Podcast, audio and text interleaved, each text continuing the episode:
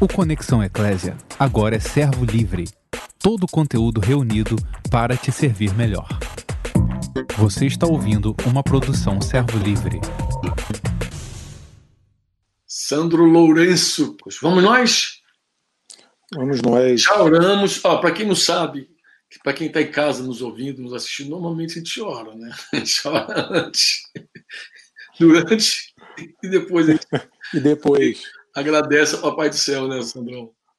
Agradece a oportunidade e o privilégio de servir. Hoje, o nosso tema proposto, não sei se o meu, meu, o homem do, do corte aí, Yuri Gagara, vai expor em algum momento, mas o nosso tema proposto hoje é ansiedade, depressão e medo, né? E eu convidei aqui para o nosso Estamos Junto, embora distantes, mas está junto, né? Porque estar junto não depende de nenhuma forma, de nenhuma maneira, depende de, da, da, da distância, não estar junto, a gente pode estar mesmo distante, não é isso? E, estar junto não depende da geografia. Não, não depende, a gente está ligadinho o tempo inteiro, né? Então, é, nós é, estamos juntos hoje. Convidei meu amigo Sandro Lourenço. Sandro Lourenço, para quem não sabe, é pastor aqui em Curitiba, compõe a mesa aqui junto com o Cristiano, que esteve ontem comigo, juntamente com o Ideraldo, não o Moreira, o Ideraldão, pai que está lá no Presbitério do Rio, mas é considerado chamado, chamado carinhosamente de Deraldinho, de Dinho, né? Até o pessoal chama de Dinho. E também Anderson Paz, né? a galera mais conhecida por meio do nosso blog Conexão Eclésia. Então, o pessoal que já há muito tempo curte Conexão Eclésia já deve conhecer bem essa turma toda de Curitiba, que chama Turma de Curitiba, são missionários, né? Você veio para cá. Seria bom, Sandrão, contar um pouquinho do começo da tua história para a gente entrar no assunto em si, né? O que, que você acha disso? Sim, pode ser. Pode ser pode desse ser. jeito aí? Boa noite para aqueles meu que... chimarrão, tu fala aí, à vontade. Tá joia. Boa noite para aqueles que chegaram após a, a minha primeira saudação. Bem-vindos, um prazer e alegria a gente estar junto por aqui. É, como o Franco introduziu, eu estou aqui na cidade de Curitiba, vai completar 17 anos agora em maio, dia 26 de maio. Cheguei aqui em 2003, enviado pela igreja no Rio de Janeiro, e eu tive uma experiência aqui, eu estou dando aqui a, introdução é, é, é, do nosso assunto, né, porque a gente vai falar de experiência e quando eu estava aqui há um ano já, aqui em Curitiba, no ano de 2004, eu tive uma experiência muito intensa no quesito de ansiedade, que me conduziu a uma, um início de depressão e, por fim, até um, um pânico, uma coisa terrível que eu vivi nessa época. Não sei se eu sigo aqui colocando, Franco, esse tabelo aí contigo, ou Não, se eu coloco pode, aqui a minha. Pode ficar falando, depois eu, eu conto aqui, pode ficar à vontade, tranquilão, tá? Eu, eu quero respaldar essa, essa experiência, num, lembrando de um, de um texto que Jesus, na sua oração sacerdotal em João 17, 4, ele diz que a vida eterna é conhecer o Pai e conhecer a Ele. Então, eu penso que a, o conhecimento de Deus é tudo que a gente necessita. Né? A eternidade reside no conhecimento, no conhecimento de Deus. E com toda certeza, a liberdade também reside no conhecimento de Deus. Na medida que a gente vai conhecendo Deus, nós vamos sendo livres nos nossos medos, nossos temores, e inclusive de depressões e situações que, que nos apertam, nos aprisionam. É, e nesse tempo, em 2004, há um ano e pouco que eu estava aqui, é, já proclamando a palavra, pregando o evangelho, porque tinha também já um pequeno grupo de irmãos que moravam aqui, que nos recepcionou na época. E a igreja começou a se multiplicar, pessoas se convertendo. E eu comecei a trabalhar intensamente nessa obra de apacentando novas pessoas que estavam se convertendo. Então é um trabalho muito intenso de você dar atenção, é como filhos que nascem né, numa, numa casa. Aqueles que são pais conhecem isso. Você, num trabalho de apacentar, cuidar das vidas, é um, é um tempo que te exige bastante.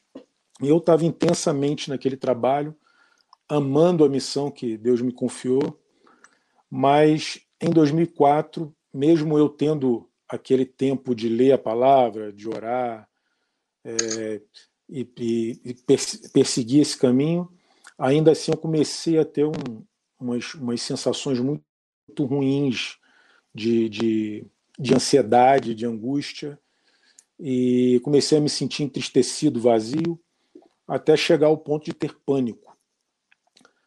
E nesse momento de ter pânico, eu comecei a pensar: o que está acontecendo comigo? Eu não conseguia entender a razão daquilo. Eu comecei a ter um pânico tão intenso que um momento eu não conseguia, estava parado com as mãos assim e tinha medo de mexer, o coração ia explodir.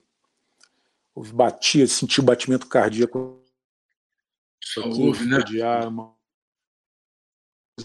Media, media a pressão arterial, não tinha nada. Fui, fui levado ao hospital numa ocasião dessa para ver a pressão, essas coisas, e o médico olhou para mim e disse: não tem nada, não tem problema nenhum. E eu fui para casa e eu comecei a buscar em Deus entender o que era aquilo que estava acontecendo. A pressão aumentava quando eu tinha uma sensação que eu ia morrer mesmo e pensei assim: poxa, eu não percebo Deus na minha vida. Se eu morrer agora, eu estou condenado, vou direto para o inferno, não, consigo sentir Deus. E além disso, ainda é, é, ficava com agregava-se outras coisas na minha mente, como eu sou um missionário, estou aqui trabalhando um ano aqui, ganhando pessoas para Jesus e estou vivendo uma situação dessa. Imagina se eu tenho realmente um mal súbito aqui, morro, essas pessoas eu, vão pensar, um missionário veio aqui, morreu, desesperado, doente, em, de, em, depressão, com síndrome do pânico, vão pensar que Deus é esse, né? Que, e aí a minha, minha ansiedade crescia ainda mais, porque eu, eu me via responsável por defender até isso. É, e vivendo essa angústia toda, eu comecei a pensar o seguinte: eu falei, não tem condição, se eu, se eu morrer, eu vou para o inferno, estou me sentindo responsável por tudo isso.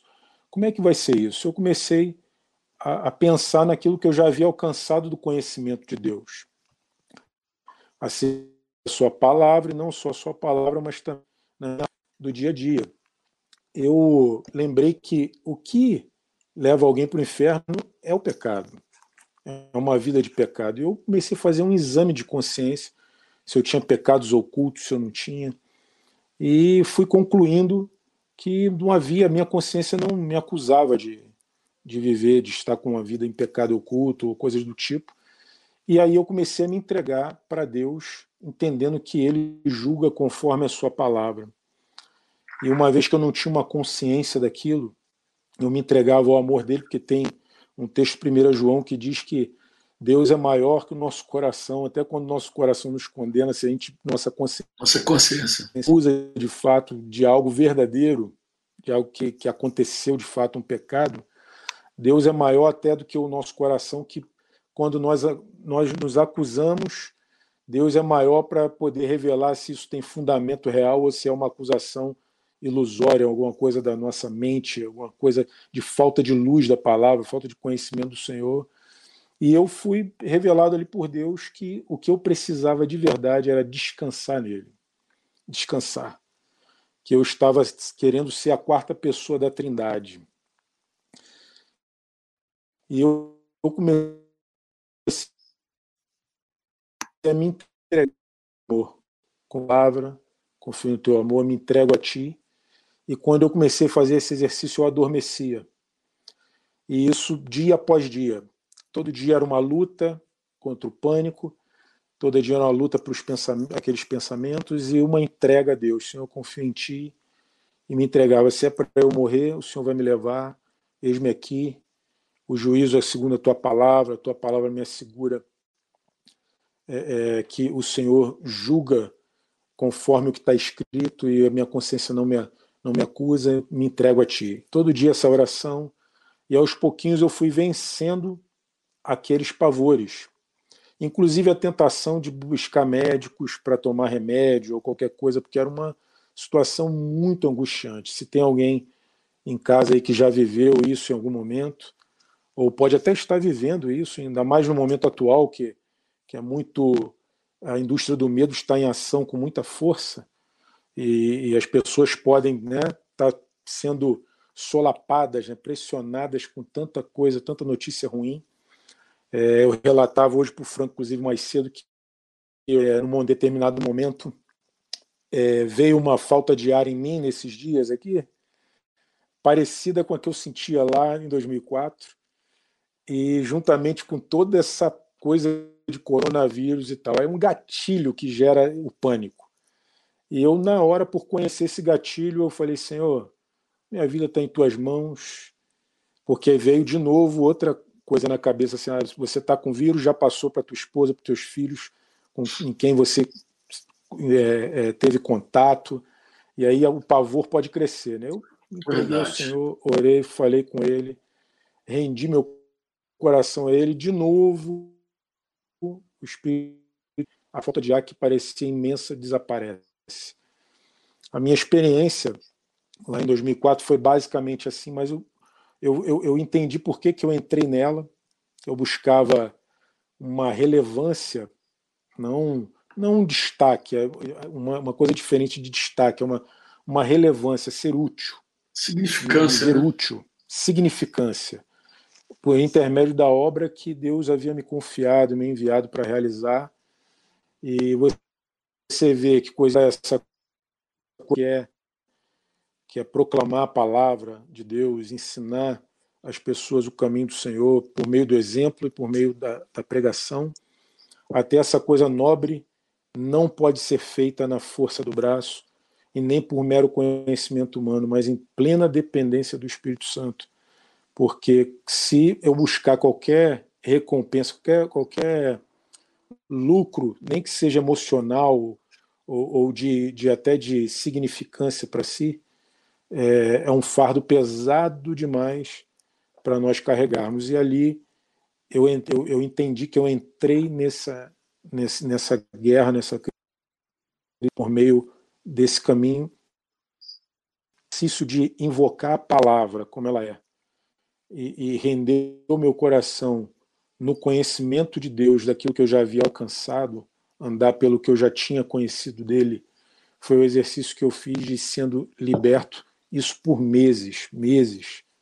E depois, acredito que após uns sete, oito meses, eu comecei a ter uma liberdade maior é, e, e, comecei a, a, retomar minha vida normalmente, mas como eu narrei aqui, o gatilho do pânico ele segue de alguma maneira é, é, tentando em, encontrar um espaço na minha vida. Acredito que a pessoa que já teve em algum momento sempre vai ter essa, é, esse retorno, essa, essa busca de que volte a, a sentir isso. Mas a receita é sempre a mesma nós também lemos aqui, Franco, é até para fechar aqui a minha, essa minha, minha parte aqui desse meu testemunho, Franco, numa outra live, leu um texto de Isaías 30, que foi o que o exercício que eu fazia constantemente. Isaías 30, versículo 15, diz assim: Assim diz o, o Senhor soberano. Estou lendo a versão NVT. O Senhor soberano, Santo de Israel. Vocês só serão salvos se voltarem para mim e em mim descansarem. Na tranquilidade e na confiança está a sua força. O final do verso era: Mas vocês não quiseram saber. No meu caso, quando eu vivi essa, essa situação, eu quis saber e muito. E foi aí no esconderijo do Senhor, e com base nesses textos, que eu fui vencendo dia após dia essa experiência. É, sempre tem uma chave, né?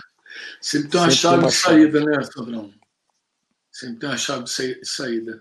É, é interessante, Sandro contou a experiência dele. Numa outra oportunidade, eu acho que eu vou contar a minha, Sandro. É, falar como Sim. eu entrei, por que eu entrei. Mas, em geral, em geral, nós entramos muito por causa dessa força do braço, dessa coisa carnal nossa, que é intensa, que, é, que é forte, né?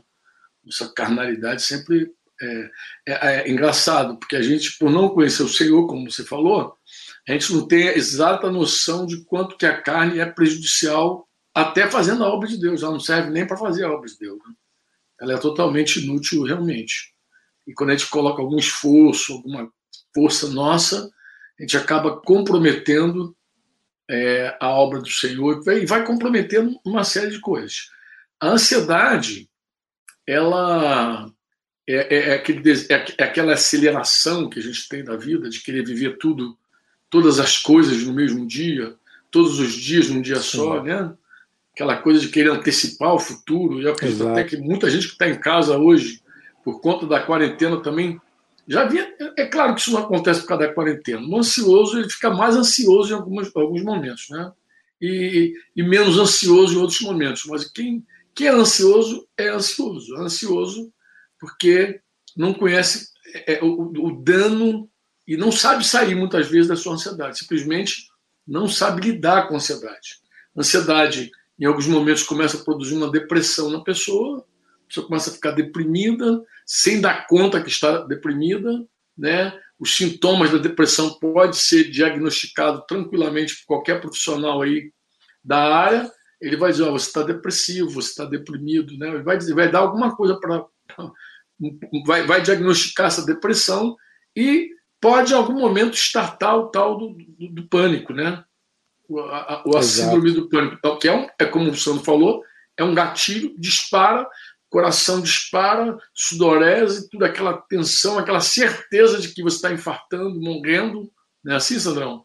E aí você Exatamente. não há quem te convença que você não está doente, não há quem te convença que você não está passando mal. Esses dias agora é, um irmão querido, ele disse que chamaram ele para orar, irmão lá de Minas, até contei isso aqui, acho que ontem.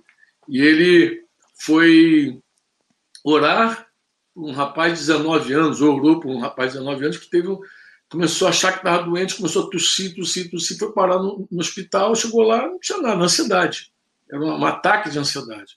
Ansiedade que produz essa depressão e, e, e, o pânico, quando dispara o pânico, a pessoa fica refém daquilo.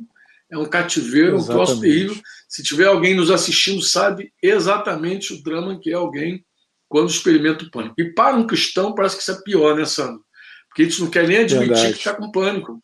Porque a gente vê aquele discurso de fé, de coragem, de ousadia. Como, como que um cristão, um pastor, um missionário brasileiro, Exatamente. como é que vai explicar vai testemunhar que está depressivo, que está que tá com pânico, que está com medo de é morrer. É Imagina um negócio desse. Eu lembro de uma. A pressão irmão, só aumenta, a ansiedade ele, só aumenta.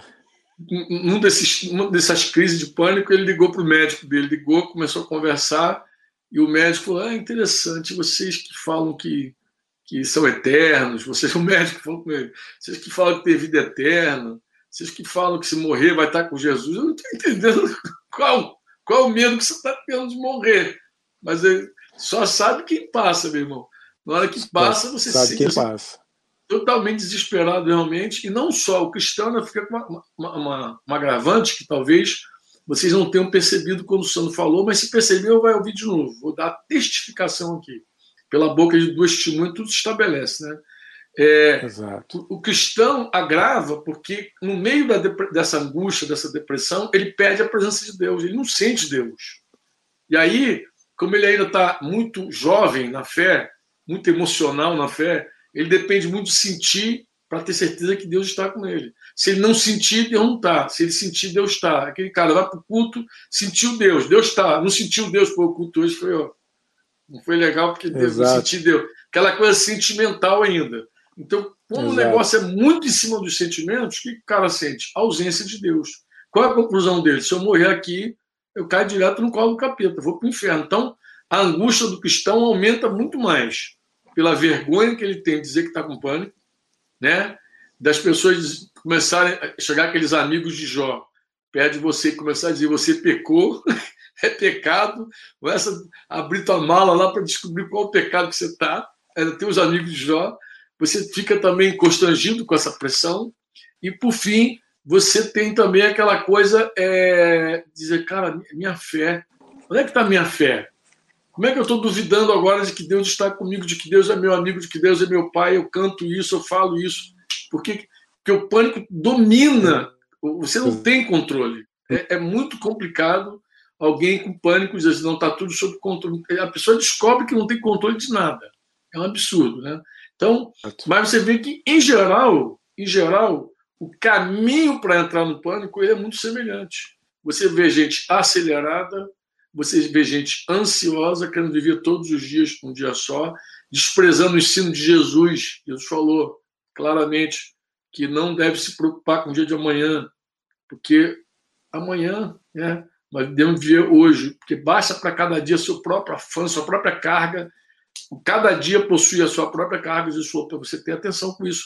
Paulo, escrevendo aos Filipenses, diz também: não andeis ansiosos por coisa alguma, antes você tem que fazer Deus conhecedor das suas necessidades pela súplica, oração, com ações de graça, isso é sempre importante lembrar, com ações de graça, agradecendo a Deus, louvando a Deus por tudo que Deus já tem feito por você, em você e através de você, né, no meio da tua casa, essa gratidão e a resposta dessa oração, disse Paulo, é a paz que excede todo entendimento. A gente atropela tudo isso, a gente esquece disso tudo, às vezes até no ritmo da obra, na aceleração de fazer a obra, que tem que fazer a obra, que tem que fazer a obra.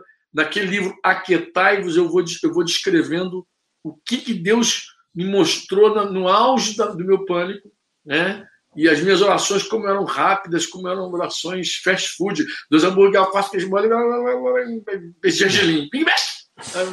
A oração era aquela coisa assim absurda.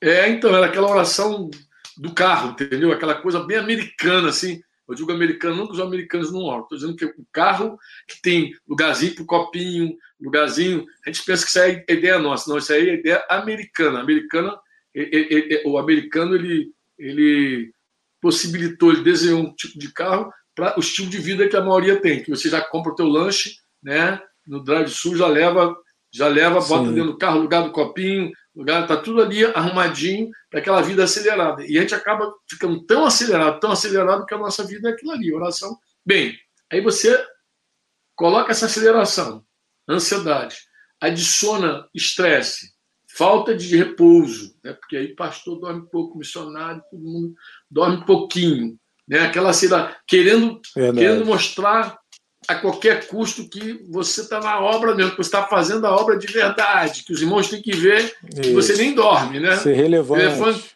É, pode dormir às quatro, você tem que dormir, acordar às seis, meu irmão, tá doido.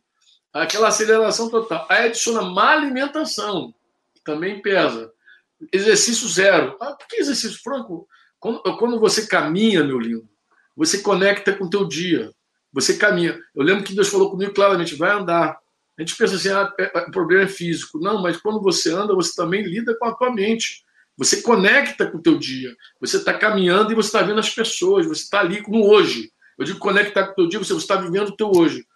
Quando você está no, no, mundo virtual da tua alma, do teu espírito, você não pensa em hoje, você só, você só junta o mês inteiro e tenta encaixar tudo aqui dentro. Então, as causas da ansiedade, depressão e medo são muito parecidas. Você ouve a pessoa, muito. Hoje você ouviu uma pessoa, aquele mesmo estilo de vida, né? Você já ouviu, você sabe que, que você ouve e aí você descobre, poxa, essa pessoa já conhece esse caminho, está depressivo, está com pânico, já Exatamente. conhece esse caminho. Como entrou? Mas o que a maioria não sabe é como sair. eu, eu, li aqui o Salmo 34, dizendo que eu busquei o Senhor e ele me livrou de todos os meus temores, todos os meus medos. Querido, a saída real, real em Deus. Não existe saída fora de Deus. Qualquer outra saída é um paliativo, é um engano, não é uma saída real, não é saída real, é um paliativo total. Para você sair, vai para Deus exercita, disciplina, tempo com Deus, teu secreto com Deus, Mateus 6,6. Vai para o teu secreto, vai para o tempo com Deus, vai com a tua Bíblia, vai com o coração. Se enche da palavra de Deus, ouve a palavra. Tem a Bíblia, a Sociedade Bíblica disponibilizou, não sei se tem agora no Spotify, até procurei hoje, não achei. Mas existe a Bíblia em áudio, você pode adquirir, vai ouvindo Bíblia, vai, vai ouvindo a palavra, se enchendo da palavra. Música, só aquela que canta a palavra realmente, que tem a mensagem de Deus vai se enchendo e aí teu espírito vai se fortalecendo, porque o negócio não é corpo, não é soma, não é corpo, Exatamente. não é alma, não é psique o negócio. O médico pode te dar um calmante, mas ele não vai resolver o teu problema porque o negócio não está na psique, só, só sabe quem passou. Está onde? Está na pneuma. E ninguém estuda pneumopsicologia, não tem, está tá no teu espírito. Você, para romper, você tem que buscar realmente que Deus toque o teu espírito e você seja mais uma vez cheio do Espírito Santo para ir rompendo aquelas e até sair daquele cativeiro. É um, é um, é um drama que eu, violento. Eu quero ler um versículo para coroar tudo que você falou. Fala aí, e até lindo. passar para você fechar com aquele assunto que a palavra logos, né? De e rema. O, e rema. O quanto que é que é a essência de tudo que a gente necessita aqui. João capítulo 6, versículo 63. Jesus disse assim: Somente o espírito da vida. A natureza humana não realiza coisa alguma. É, as, palavras que, as palavras que eu lhes disse são espírito e vida.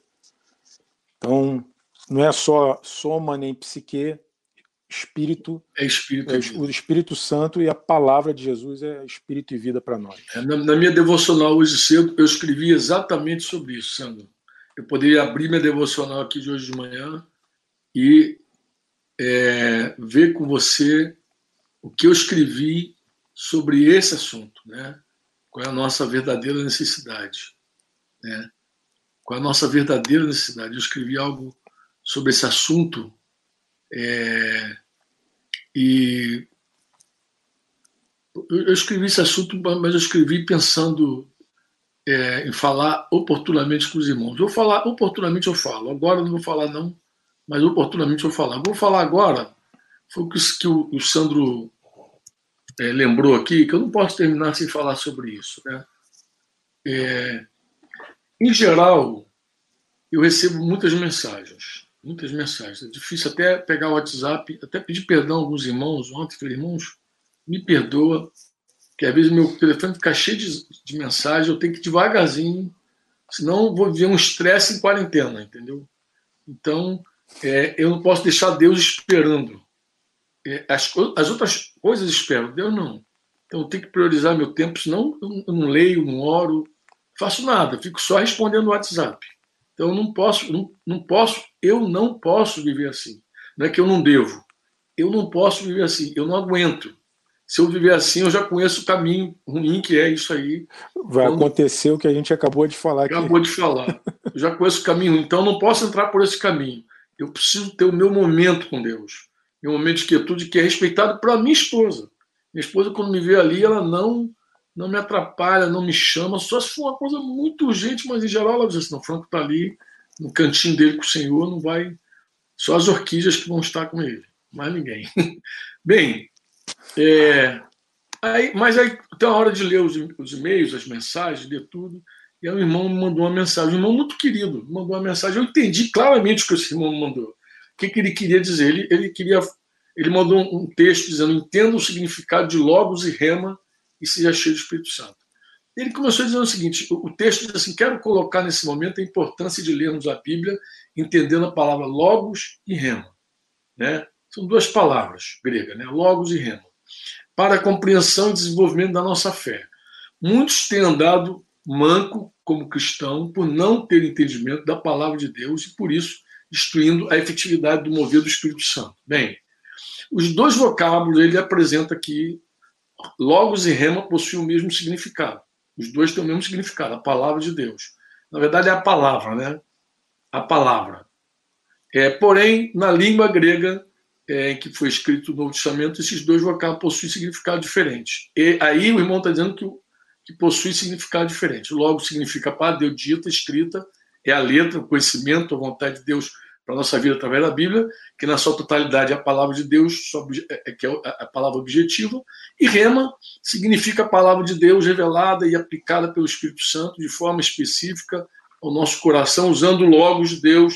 Rema é a palavra subjetiva, estando sujeito ao logo. Achei isso, a gente sempre creu nisso, né? E para nossa maior compreensão sobre esses vocábulos, vejam alguns exemplos. Jesus disse: Se alguém me ama, guardará a minha palavra. Logos, João 14, 23. E o apóstolo Paulo disse a Timóteo: procura apresentar-te a Deus aprovado, como obreiro que não tem de se vergonhar, que maneja bem a palavra logos da verdade, segundo Timóteo 2,15, aqui está dizendo que são dois exemplos. Né? Maria disse ao anjo Gabriel, quando foi visitada, por ele trazendo a notícia de que ela receberia e daria a luz ao filho, seria chamado Jesus, faça comigo conforme a tua palavra. Aí colocou rema. Né? E aí começa a distinguir rema e logos, e nem só de pão viverá, mas de toda rema que sai da boca de Deus. Mateus 4,4 e 2 Coríntios 3,6 a palavra rema é espírito e vida, é isso que nos leva a entender que a palavra logos não pode dar vida. Aí está que a palavra logos não pode dar vida, ao contrário, pode até matar. E aí começa, né? Mas o espírito vivifica. Aí começa a dar um, dar um, um rolo, né? O espírito vivifica, estou, segunda coisa, mas na verdade é João 6. Bem. João 6. Aí o que, que ele diz? Diante disso tudo, nós precisamos é, estar é, comprometidos com logos e com rema. Eu, eu, já entendi isso aqui, porque isso aqui a gente ensinou por, por anos. Os irmãos tinham logos e tinha rema, né? Mas eu, eu, eu, o que esse irmão quis aplicar era o seguinte, que hoje muita gente pega o logos e quer viver com logos nessa crise, sem ter uma palavra rema para superar a crise, para vencer o vírus, tá, tá, tá. Eu, eu vi que o cuidado desse irmão era esse e tal. Mas é, eu, aí eu respondi para o irmão, o, o Sandro está aqui, ele é testemunha, ele esteve conosco aqui, estava conosco numa reunião com o Jorge Mitian, aqui na minha casa, lembra disso, é, Sandro? Sim. Quando o Jorge Mitian, nosso amado, falou que essa diferença não existe de logos e rema. E, e Mitian não fala só apenas como conhecedor do grego e tal.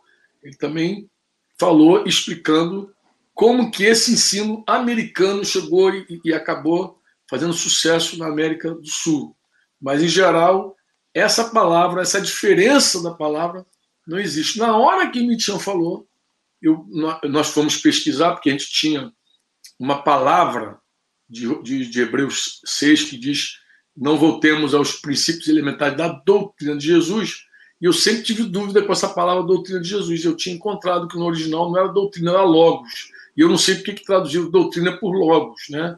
Não voltando, porque aí não podia ser a doutrina simplesmente, era o logos de Deus, né? O logos que orienta a vida do cristão. Mas é, eu coloquei, eu, eu, comecei a explicar esse irmão da seguinte maneira que eu quero explicar a você agora, você que está em casa aí para entender. Nós concordamos na hora com o Jorge Mitiano, foi assim, Sam?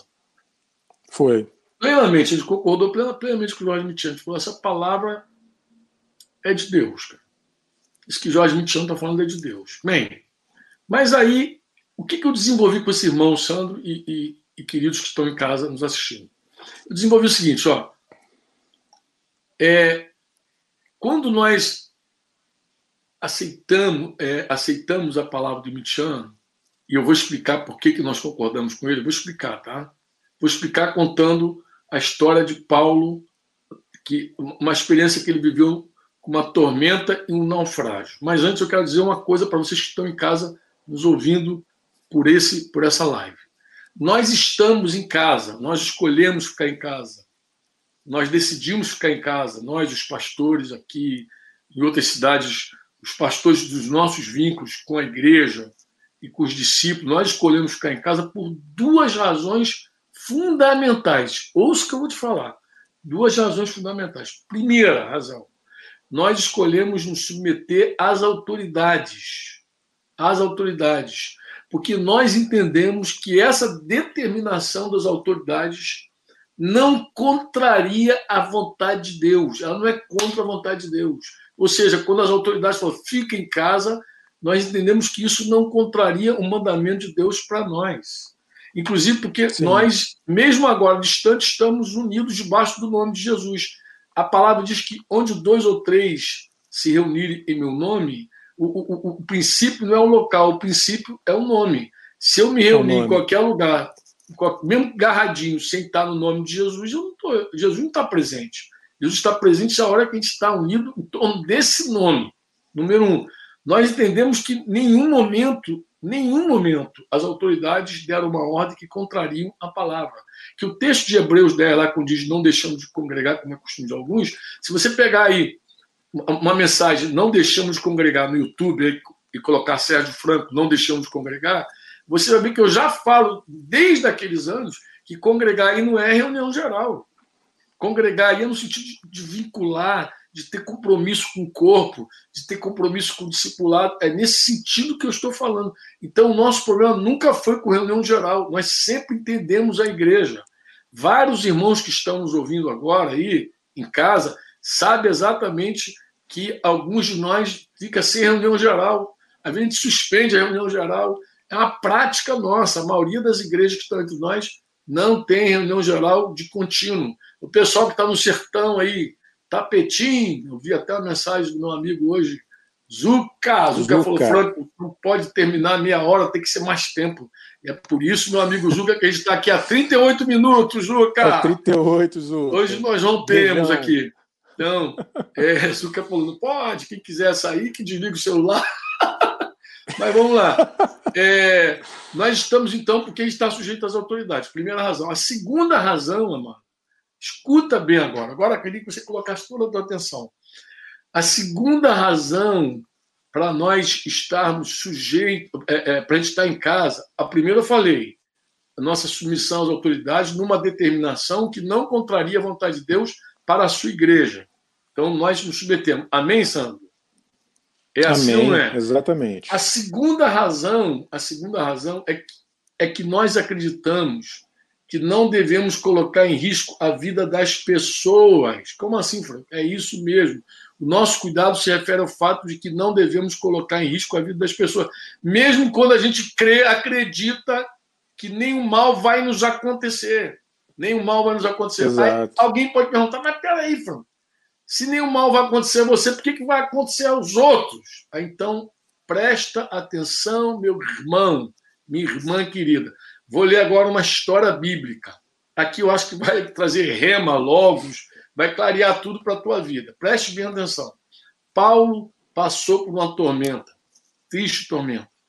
E ele já tinha avisado o pessoal do navio, os responsáveis, não devemos empreender essa viagem. Mas os caras cabeçudos não ouviram Paulo. Paulo estava indo como prisioneiro, não tinha voz ativa, não tinha voz nenhuma. Em suma, Paulo veio a tormenta, veio o naufrágio, e Paulo intercedia pela vida de 275 pessoas que estavam no barco, 276 com ele. E o total embarcaram 276, tá? Alguém, Flechão mandou uma mensagem dizendo para mim aqui que alguém gritou lá: continue, por favor, né? Acho que é isso que ele falou. Continue, por favor. Ah, eu não sei quem está falando continue, por favor, mas tá bom, o assunto está tá interessante. Vamos lá, preste atenção no que eu estou falando. Paulo orou por 275 pessoas, pediu às pessoas. Mas vamos lá. Atos 27, a partir do versículo 28, você vai ler a seguinte história. Né? Já estava lá o barco lá encalhado e eles lá lançaram a sonda e verificaram que a água tinha 37 metros de profundidade. E um pouco depois lançaram de novo a sonda novamente e encontraram apenas 27 metros. Fizeram uma sondagem deles lá para ver 27 metros. Eles tinham medo, qual era? que se continuasse daquele jeito, eles seriam atirados contra as rochas na praia. E por isso, lançaram quatro âncoras da parte de trás do navio e ansiavam desesperadamente para que o dia chegasse.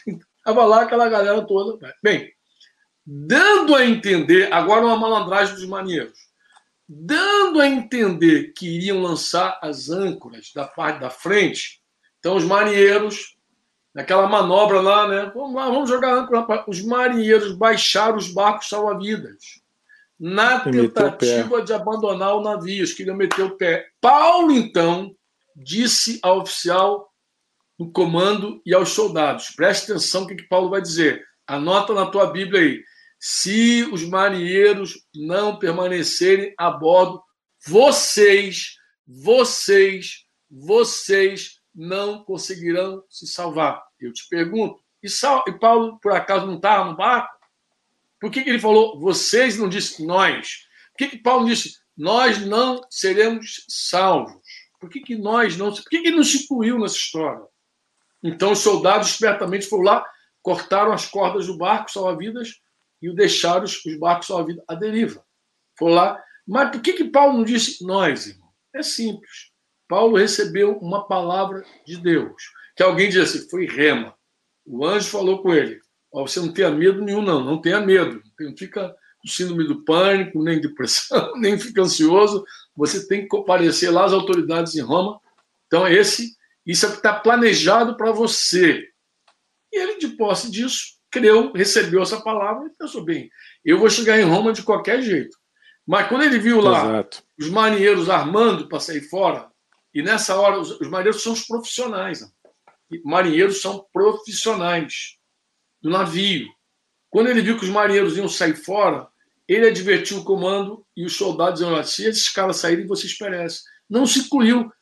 Como dizendo, não, eu de qualquer jeito vou sair daqui, ou, ou vou andar sobre as águas, ou eu vou no vento de um peixe, ou vou de algum jeito eu vou. Ou o mar vai se abrir para mim, mas eu vou. Vocês eu não sei, mas eu vou. Então, mas a minha fé, irmão, preste atenção. É, a minha fé, a minha fé, né, Paulo tinha uma palavra pessoal de Deus, mas os demais não tinham. Pô. A palavra de Deus nos guarda. E quando nós andamos em fé, né, nós estamos protegidos. Mas a fé, infelizmente, não é para todos. Porque a fé depende de ouvir Deus, ouvir a palavra de Deus.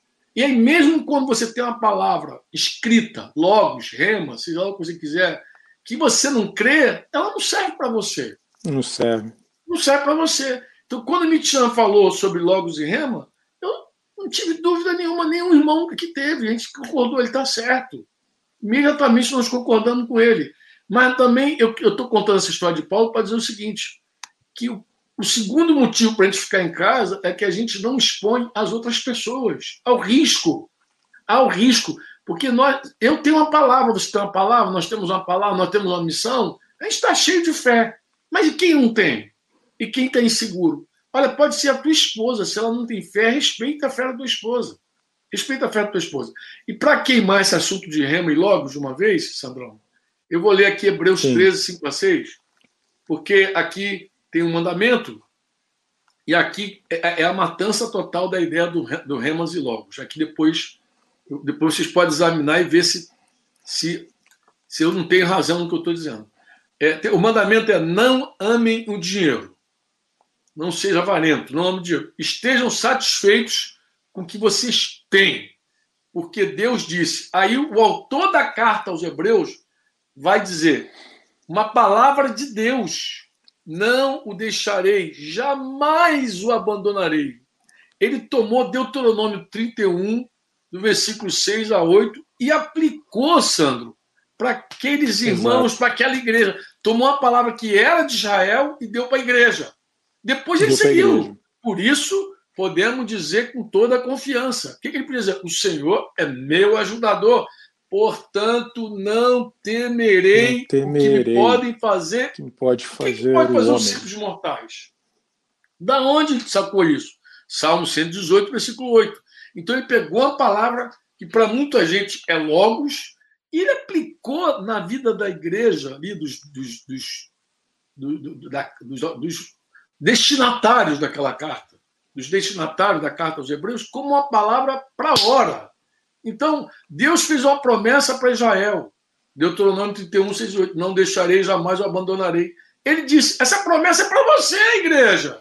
Segura, meu irmão, é tua. Depois ele vai lá. Deus fez uma promessa também. O, o salmista declarou: O Senhor é meu ajudador, portanto não temerei. Ou, ou seja, se eu creio que Deus não me deixará, que Ele nunca vai me abandonar, conforme Ele prometeu lá em Deuteronômio 31, 6 a 8, que a gente pode até ler isso aí, Santo, quiser abrir aí para ler Deuteronômio Exato. 31, é espetacular Deuteronômio 31, 6 a, 6 a 8. Se aquela promessa para Israel é para mim, não sei se é logo, se é, é, é para mim, pô. Ele está falando com, com os hebreus. Agora, ele diz o seguinte: se eu creio nessa palavra, se eu creio nessa palavra, eu posso cantar como salmista. O Senhor é meu ajudador, portanto não temerei. O que me poderá fazer um simples mortal?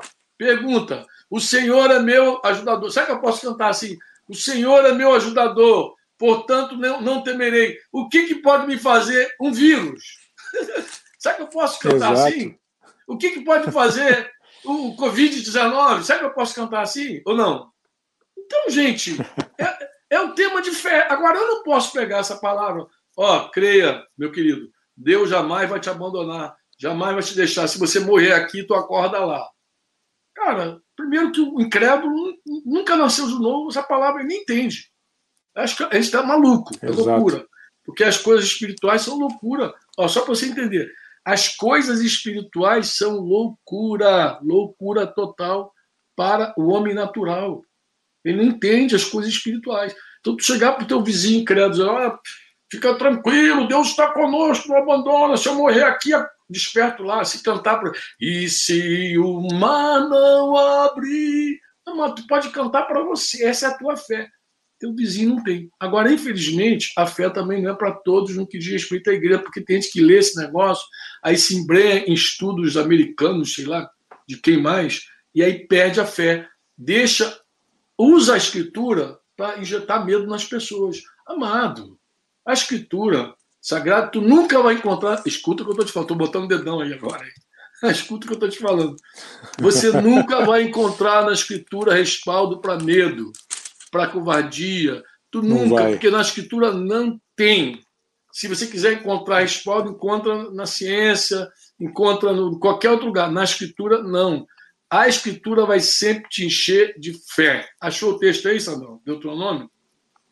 Deuteronômio 31, 6 que você falou, não foi? Isso, meu velho. Deuteronômio 31, 6 a 8. Na, ao verso 8, na NVT, diz assim: Portanto, sejam fortes e corajosos, não tenham medo e não se apavorem diante deles. Pode ser diante do vírus também, né? Deles, mas qualquer seu Deus irá diante de vocês. Ele é, adiante de vocês. O Senhor, seu Deus, irá diante de vocês. Ele não os deixará nem os abandonará.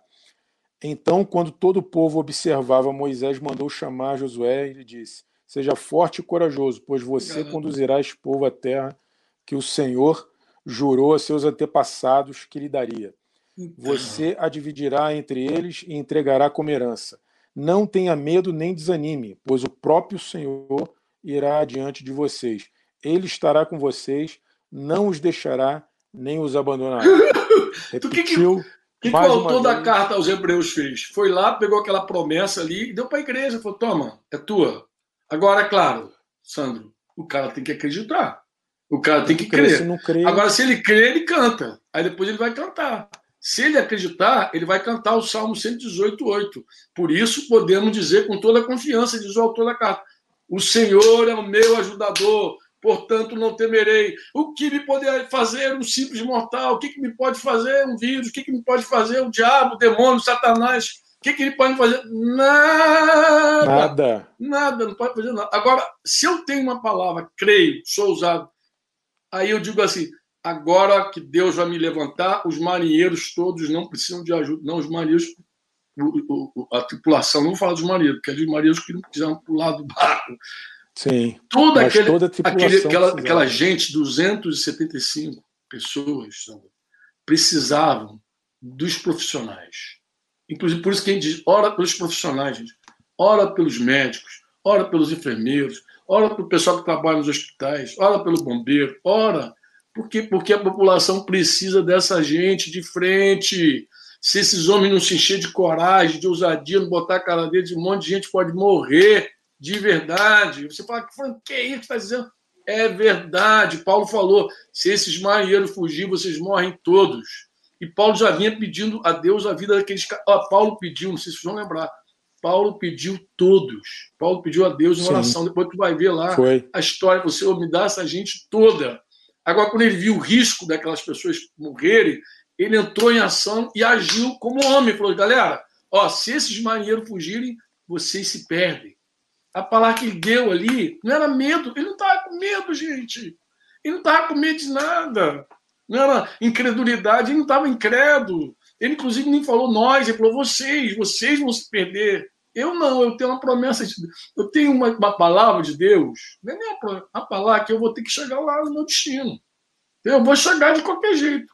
Agora, como vocês não têm essa palavra, vocês perecem por conta de todo esse contexto aí. Então, existe um, o que esse, essa passagem também ensina, Sandro, é muito interessante, que existe um contexto todo natural, natural que depende de profissionais mesmo.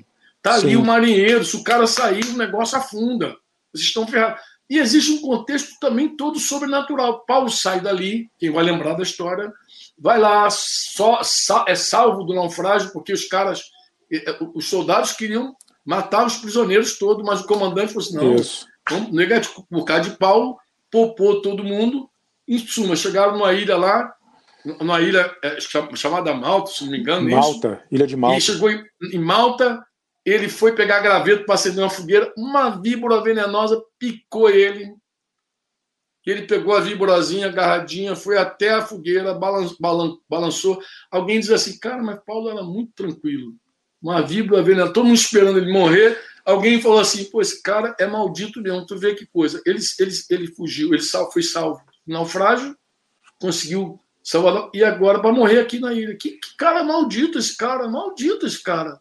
E ficaram esperando o cara estribuchar e morrer, porque conhecia uma víbora, sabia que era muito venenosa, sabia que ia matar rápido, mas aí Paulo queimou lá e ficou tranquilão, seguiu a vida dele. Alguém disse, cara, mas que homem de fé. Amado, ele já tinha uma palavra que ele ia chegar lá em Roma. Os caras lá quiseram fazer dele um deus, né? Que, depois. Mudaram. Vou ver como é que é a mente depois. humana. Né? Uma hora diz ele é amaldiçoado, vai morrer. Quando o cara não morre, aí é Deus. É Deus, é. Ele é um deus. É rapidinho sai, sai Deus. De, uma, né? de, um extremo para o outro. Outro é. Então, é assim, é, eu estou colocando isso para dizer o seguinte: tratando o assunto do Rema e do Logos, mas ao mesmo tempo é, dizer para os nossos irmãos, é, aproveitando carona nessa, quem tem que aproveitar, claro, o motivo verdadeiro por que nós estamos em casa.